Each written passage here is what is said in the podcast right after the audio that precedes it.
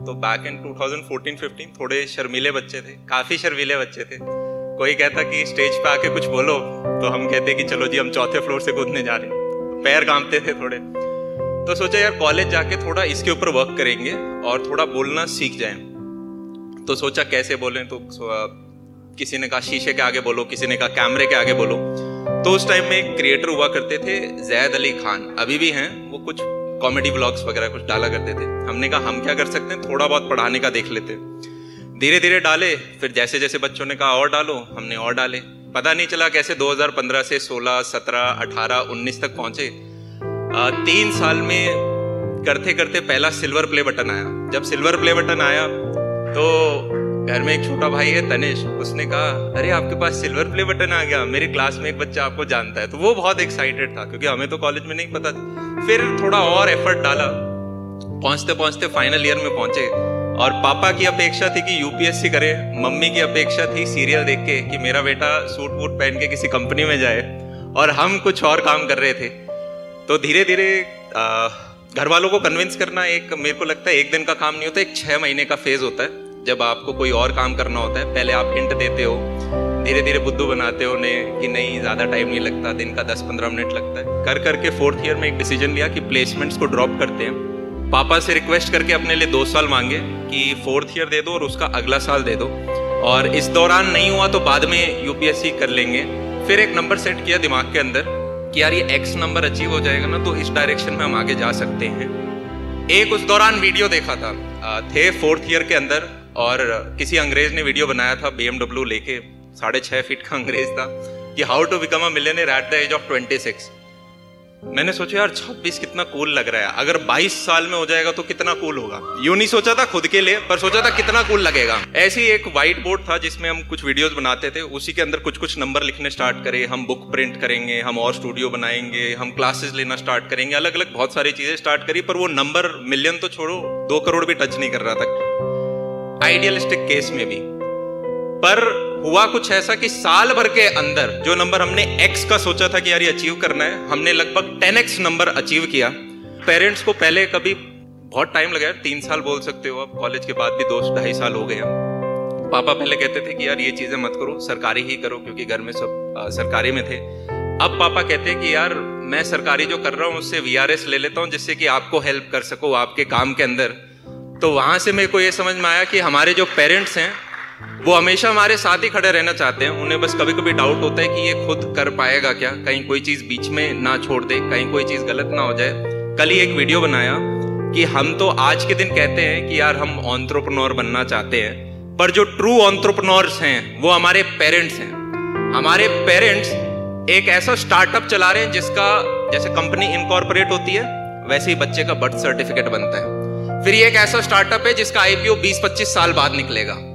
यहाँ पे इन्वेस्टर से पैसा नहीं ले सकते, यहाँ पे वो अपना खुद का खून पसीने का पैसा इन्वेस्ट करते हैं। जैसे वहाँ बजट बनता है, यहाँ पे भी बजट बनता है। उधर मेंटर से मेंटरशिप ली जाती है, यहाँ पे आस पड़ोस के पड़ोसियों से पूछा जाता है, बच्चे को क्या कराए और ऐसे कर करके 20-22 साल की उम्र में जब आईपीओ भी निकलता है तो फ़ायदा को फाउंडर्स को नहीं, उस बच्चे को होता है। तो मेरे हिसाब से हमारे सारे माता पिता ट्रू ऑन्टरप्रनोर्स हैं। और बस यही है। 2019 के बाद यार कॉलेज 2020 आया। 20 के बाद 21 में हमने सोचा कि एडी जो चैनल था, अमन दत्तरवाल, फिर अपनी कक्षा हमने स्टार्ट किया कि डेडिकेटेड चैनल बनाए जाएँ जेई स्टूडेंट्स के लिए नीट के लिए। फिर एक था कि जिस बच्चे को ग्यारहवीं बारहवीं में पढ़ाते हैं, वो इवेंचुअली कॉलेज में जाता है। तो उस बच्चे के लिए क्या कर सकते हैं? तो वी स्टार्टेड अपना कॉलेज और, श्रद्धा जो यहाँ पे बैठे हुए हैं इनको मैंने देखा लिंकड के ऊपर कि मेरा माइक्रोसॉफ्ट के अंदर सिलेक्शन हो गया है सेकेंड इंटर्नशिप थर्ड ईयर के अंदर ये थे अपने। और मैंने इन्हें इंटरव्यू के लिए बुलाया, क्योंकि हम अच्छे अच्छे जो बच्चे होते थे गूगल माइक्रोसॉफ्ट वाले, इन्हें इंटरव्यू के लिए बुलाते थे। कोरोना का टाइम था कॉलेजेस चल नहीं रहे थे तो इंटर्नशिप फीजेबल थी थ्रू आउट द ईयर तो हमने कहा कि यार, आओ थोड़ा काम करते हैं। तो Google Atlassian Microsoft G S Goldman सैक्स इससे पाँच छह हमने बच्चे लिए, और हमने कुछ एक कोर्स सी प्लस प्लस नाम का स्टार्ट किया। धीरे धीरे डाउन द लाइन सारे लोग थोड़े कम लगे, पर श्रद्धा के अंदर एक एनर्जी थी, अलग था कि यार इसको और कर सकते हैं। उस इंटर्नशिप को धीरे धीरे जो दो महीने की इंटर्नशिप थी, पता नहीं कैसे एक साल की इंटर्नशिप बनी, वो फुल टाइम जॉब लगा।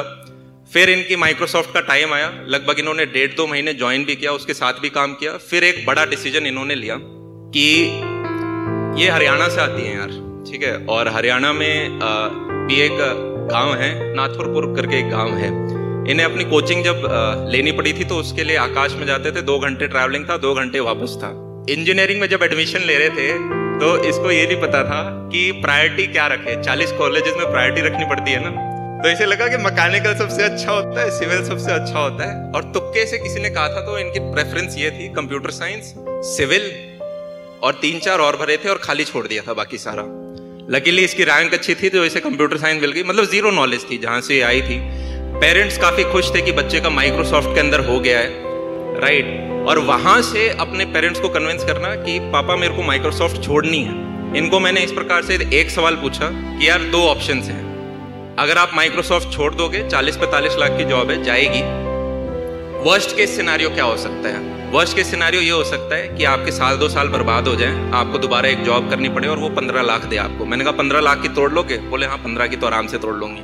मैंने कहा बेस्ट केस सिनारियो ये हो सकता है कि आप दिन के लाखों बच्चों पढ़ाओ। तो क्या बेट ले लें? तो उन्होंने कहा हाँ ले सकते हैं बेट आज ये है कि अपना कॉलेज दिन के साढ़े पाँच लाख बच्चों को यूट्यूब पे हर दिन हिट कर रहा है टच कर रहा है, पढ़ा रहा है वहाँ पे। जर्नी के अंदर बहुत ज़्यादा फेथ लगा राइट और जैसे जैसे यार आप सारा जर्नी अकेला नहीं कर सकते, आज के दिन ये को फाउंडर हैं पूरी अपनी कक्षा और अपना कॉलेज के। ये सिर्फ़ अपना कॉलेज चैनल नहीं चला रहे, पीछे जो पूरा टेक है वो हैंडल कर रहे हैं। जितनी कॉलिंग टीम होती है उसको हैंडल करते हैं, जितने लॉजिस्टिक्स के काम हैं वो सारे हैंडल करते हैं। तो धीरे धीरे जर्नी बढ़ाते जा रहे हैं और थोड़ा सा फेथ चाहिए होता है थोड़ा सा कंसिस्टेंसी चाहिए होती है वो। और, बस इतना सा ही